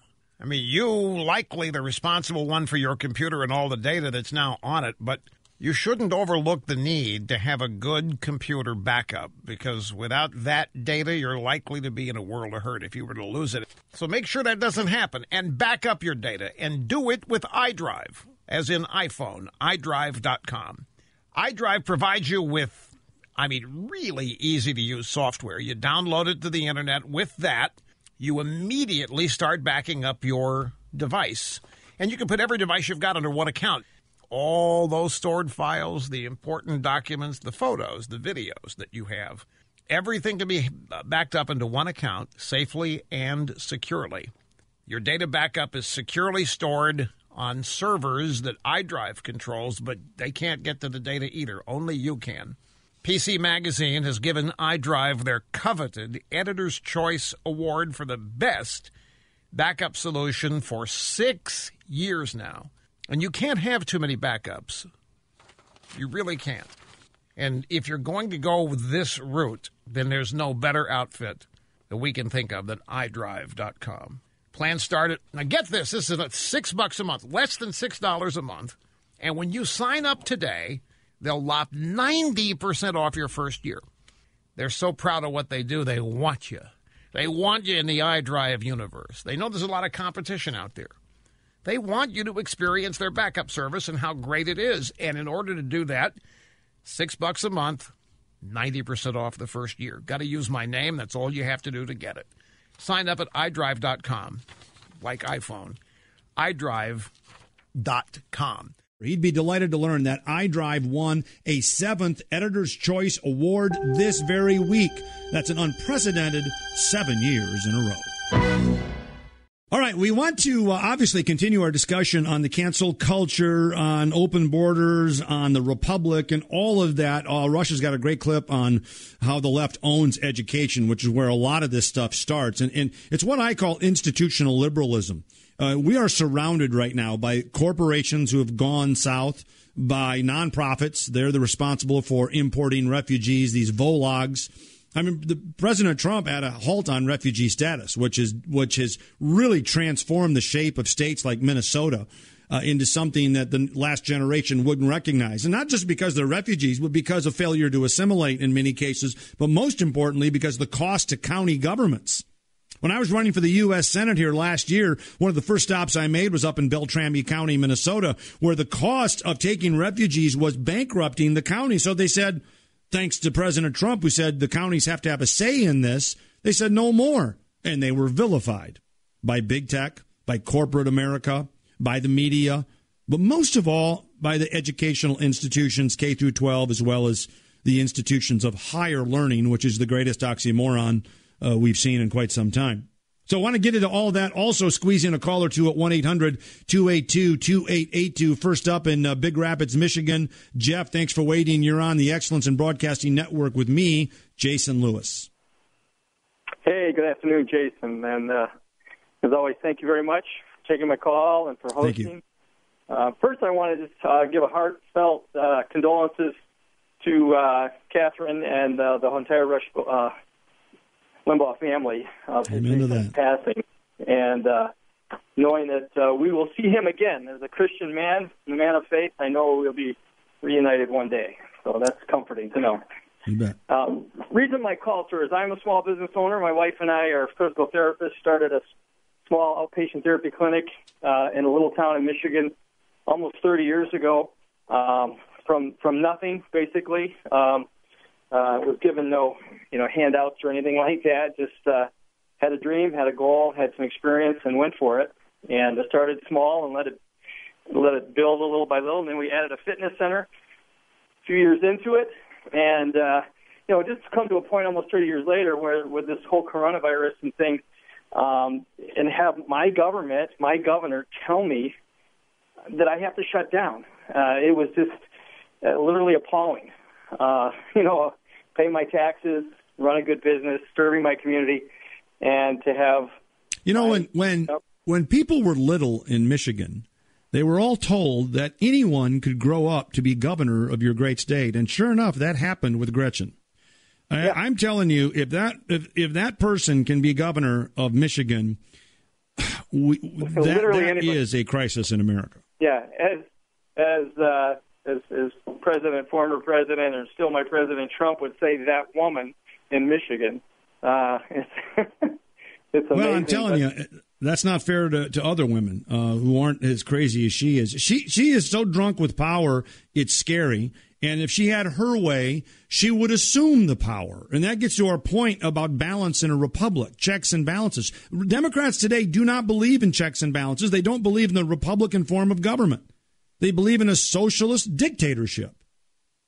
And we've experienced that for a year now. See, we have a majority uh, state senate and state uh, representatives, and I've been telling people, do you realize we have not been represented in Lansing because right. of all these executive orders that people falsely say, oh, it's the law. It's not a law, you know, and we have not been able to be represented. She has not gone through the governmental process. She has not been open and transparent and shared what's going on you know, and I'm sitting here as a business owner and, and having to shut down.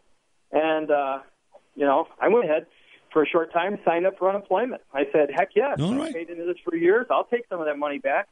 If you're going to, which is exactly what they want you to do. I'm I'm not. I'm not criticizing you, and I got to move, Jeff. But thanks for the the tale because let me tell you something, folks.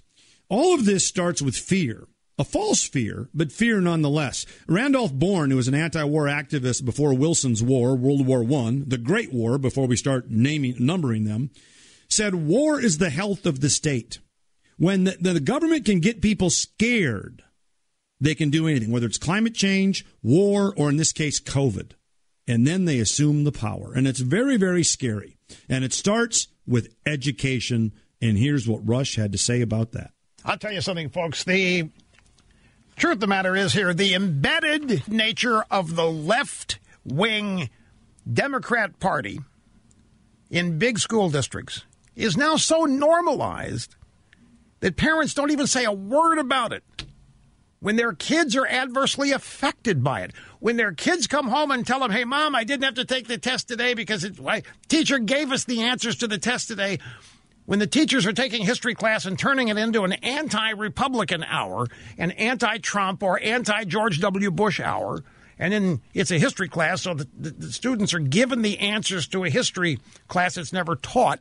The kids come home and tell the parents. The parents don't say a word about it because they're afraid if they go to the school and complain that it's going to be taken out on their kids in bad grades, and so it just it just happens. The embedded liberal nature of big school districts is so normalized now. People so expect it that parents don't say a word about it. Look at it this way a lot of people, a lot of parents can buy virtually anything from anywhere in the world because of worldwide economics. But they cannot use their own tax dollars to buy their kids an education that they want, an education that aligns with their values. It's a crapshoot. The one thing they ought to be able to buy with their tax dollars is the kind of education their kids get, and they can't do it. And they now just have come to accept it. So they look for alternatives. Rather than reforming the public school system, they look for alternatives charter schools, private schools, taking out big time loans to afford all of that, moving, whatever. Did you see a recent study found that 60% of Americans could not pass the U.S. citizenship test. 60%, folks, can't. Do you know how easy the citizenship test is? It's one of the easiest tests anybody could ever take. 60% of people born in this country could not pass it. People 65 or older scored best. 74% correctly answering at least six out of the 10 questions. 10 questions in this test. Of those 45 and younger, only 19% passed. And the younger the test takers, the less likely they were to pass. 60% of the people that took the basic citizenship test didn't know which countries their grandparents fought in World War II. Only 24% knew why American colonists had fought the British. I mean, folks, it's scary. Okay, I'm Jason Lewis in today on EIB. We'll be back with more Remembering Rush right after this short pause and more of your calls as well. Stick around, everybody. Still the fastest three hours in radio, the EIB network. I am Jason Lewis. Glad to be here once again. We'll see you tomorrow as well. Then the rest of the gang takes over. And looking forward to Open Line Fridays with Kathryn Limbaugh coming up. That is going to be great as we recognize small business throughout the fruited plain. Glad to do that. To the phones we go 1 800 282 2882. Let's go to Corey first up this segment. Corey, you're on the Excellence hey. in Broadcasting Network. Jason, thanks for taking my call. Mega dittos from a 30 year listener, 21 year three war veteran. Yep. Wow. Yep. Well, congratulations and, to you, too and I had the uh, opportunity to, or the pleasure to meet you up in Hockeytown, USA, when you were recently running. We did very well when I was running for the U.S. Senate last year in, uh, well, all throughout greater Minnesota. It is like so many states, the urban core that overwhelms so many states, whether it's New York or Colorado or Minnesota, and the urban core where, shall we put it um, diplomatically, um, vote early and vote often. and that was from uh, James Oberstar, if I'm not uh, if I'm correct on a long time uh, uh, person up here. You know, I remember uh, going into that last uh, couple of weeks of the race here last year. I was down by one, according to a Channel Five poll, and uh, everywhere we went in northern Minnesota, just massive turnouts for the president in Bemidji and and my Senate candidate a candidacy, and then like a microcosm for the country, something happened on election day, and a lot of folks are still trying to figure that out, if you get my drift. I, I get your drift on there. And thank you for doing a phenomenal job. And uh, thoughts and prayers out to Kathryn and the Limbaugh family. Yeah, wasn't that great to hear from her today? Yeah, and the story from uh, Rush when he was in Kandahar. Uh, most people don't understand uh, what it's like to be overseas and to serve over there and to you know be in the combat zone the whole time. Well, thank you for your service, uh, Corey. So very, very important, and, and, that's a true patriot. But let me tell you, you know, what I used to tell people on the campaign trails, the single biggest, we reformed the VA when I was in Congress. We allowed them to, to, to fire bad employees. Um, we, we, made certain they could go to private clinics. We did all that. But the single best thing I, as a, a member of Congress, could do for the troops was to give them my sacred pledge that I would never send them abroad for regimes change for rules of engagement that didn't allow them to persevere and win, and for interests that weren't in a direct national security threat. And that's what the John Kerrys of the world do. They're interventionists at home and they're interventionists abroad. This May 1st deadline in Afghanistan ought to be abided by, and we ought to get out of there and focus on the real threat right now, which is China. And we did not forget our oath when our enlistment ended. We are still defending this country. As you are. I know you are. You always will. Corey, thanks. Good to hear your voice. Let's try Ocala, Florida. Randy, squeeze you in before the next rush clip. You're on the Excellence in Broadcasting Network. Hi. Uh, Jason, listening to Rush uh, remind me of how pitiful our civics education is. I'm extremely excited to tell America that one more great thing that Governor Ron DeSantis is doing is implementing a mandatory civics education program, K through 12, back into the education in the state of Florida. And that's one more reason why he is one of the greatest governors in the United States at the moment. Yeah, I served with Ron on the 115th, and man, oh man, has he uh, um, stepped up um, he's done a great job down there. It's it's a, a, testament to federalism. People can see that example compared to New York and Minnesota and say, let's do what he's doing, right? Um, they've handled it just perfectly, and they've allowed people. And this is the thing, really. I mean, during the COVID era, what people want is to be treated as adults. And you go back to viruses past, and the public health authorities give recommendations, not mandates. And then they let adults do what they want to do, whether they want to distance or not, whether they want to wear a mask or not, whether they, they, they want to get a vaccine or not. Give recommendations and, and allow adults to behave as adults. That's gone by the wayside except for Texas and Florida and a few other places. And that's what's important. And you recall during the Trump years, um, Rush, or not Rush, of course, he did his part, but the president eliminated the mandatory critical legal studies sorts of educational in- initiatives, the mandatory diversity training, which was code for critical legal studies or critical race theory. It was critical legal studies when I was in graduate school. And, and if we don't start making certain that young people, that young people see both sides of every issue – we are going to wake up in that place that folks don't recognize, as we mentioned. And DeSantis is doing a great job, and it's it's good to see. Uh, everybody ought to emulate it. But if you look at where all of this cancel culture started, it starts in education. And then, because we, we engage in this groupthink and we have a nation of corporate cowards, they go along with it. So we're surrounded again by the nonprofits by corporations, by education, by media, by universities. Everywhere you go, it's a cancel culture. The question for you is are you going to stand up to it?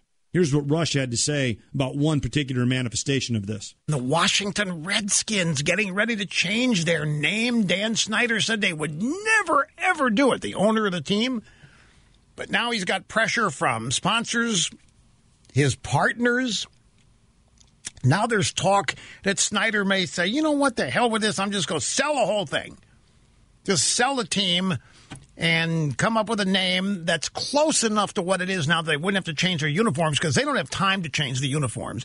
They don't have ch- time to change all licensed merchandise. They have to do something about the logo on the helmet. And they're being pressured by Nike. Nike has pulled Washington Redskins gear from their store. And I got the Cleveland Indians are thinking about changing the name of their team because of all of this. And after all of this happens, do you think people are going to be happy? They won't be. This isn't going to solve anything. These people are going to think they've done something wonderful and great, but it ain't going to change anything. When they change the name of the Washington Redskins to the Red Tails or whatever it's going to be, there isn't going to be any magic happiness There isn't going to be people, oh man, we're so good. We are so nice. We're so decent. And because of that, you know, it's going to be a letdown. It's going to end up being a letdown because it's not going to have a substantive positive impact. I mean, people will be running around saying it is, but it isn't going to be what they think it's going to be.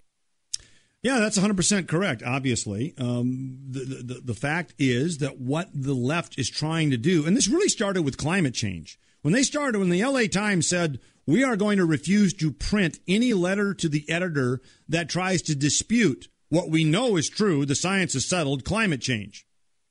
Now, whether that's even true or not, and I do think there's been some warming, but it's absolutely untethered, untethered to catastrophic global warming. That's why they don't use that term anymore. Uh, the climate, by definition, fluctuates. So where are we in this continuum of millions of years? No one knows. But it doesn't matter who's right and who's wrong with opinions. It is when the left, like the Times did with climate change, said, we are not going to print letters by climate deniers. You will not be allowed to give your opinion on this. That started all of this. And so now what they're trying to do with the non-stop identity politics, dividing Americans by race deliberately, dividing Americans by gender deliberately, dividing Americans by sexual orientation deliberately to cause chaos, to build voter coalitions, to put people in constant fear. Now they can not only cancel the climate deniers, why they can cancel anybody that likes the Washington Redskins or the Cleveland Indians or says something that somebody in Elizabeth Warren's family finds objectionable. The goal is to shut you up. These are just means to an end. The overarching goal is to cancel the First Amendment. You must, if you are going to impose this dystopian socialist agenda, you can't have free speech. If they're going to take your property, they don't want you complaining about it, folks. And that's what this is really all about. More uh, remembering Rush when we return on the Excellence in Broadcasting Network. Now, did I say still the fastest three hours in radio? Boy, oh boy, we are uh, almost to the top of the hour here. Jason Lewis in behind the golden EIB mic today. So nice to be remembering Rush with all of you. He's got a great little outtake here on uh, being woke in the Monopoly games. I want to get to that momentarily. But let me just, uh, before we do that, quickly talk a little bit about this cancel culture because it is a clear and present danger to the health of the Republic. If you don't have free speech in a country, you're not free, period. It's the first thing that uh, dictators take away is free speech. That's exactly what big tech is doing. That's exactly what corporate media is doing. And now the government is going to do it. And you know what's so sadly ironic about this? The identity politics of seeing race and gender and, and sexual orientation and trans this or that and everything is racist. I'm going to repeat that. Is racist. Even John Roberts saw it in the famous Seattle uh, school case when he said the best way to stop discriminating against race is stop discriminating against race. And yet, what did the LA Teachers Union head label the parents who wanted their kids back in school? Why, they were white. Well, A, we don't know that's true, but B, why are you injecting race in this? What do institutions of higher learning from Yale, on downward do to Asian Americans, or they discriminate against them with admissions quotas. The people who are projecting race on everybody else are the nation's biggest culprits. And the result of it is they are plying their trade and nobody's calling them out on it except people like the late, great Rush Limbaugh. And here he is on the Monopoly game. A couple little lighthearted things here. Uh, you know, Hasbro makes the board game Monopoly. And they've come out with a new version called Monopoly for Millennials. And it's really funny. And millennials are fit to be tied about it, apparently, on Twitter. And they've geared this game up to come out just in time for Christmas. Monopoly for Millennials. Newest addition to the Monopoly board game empire is receiving widespread backlash from offended millennials shortly after the game was released. The game cover is accompanied with the tagline Adulting is hard. You deserve a break from that rat race. It features a cool Mr. Monopoly, you know, the rich guy with the top hat and tails, big round face, Mr. Monopoly. He's taking a selfie, wearing a participation award pinned to his chest, and he's drinking a latte.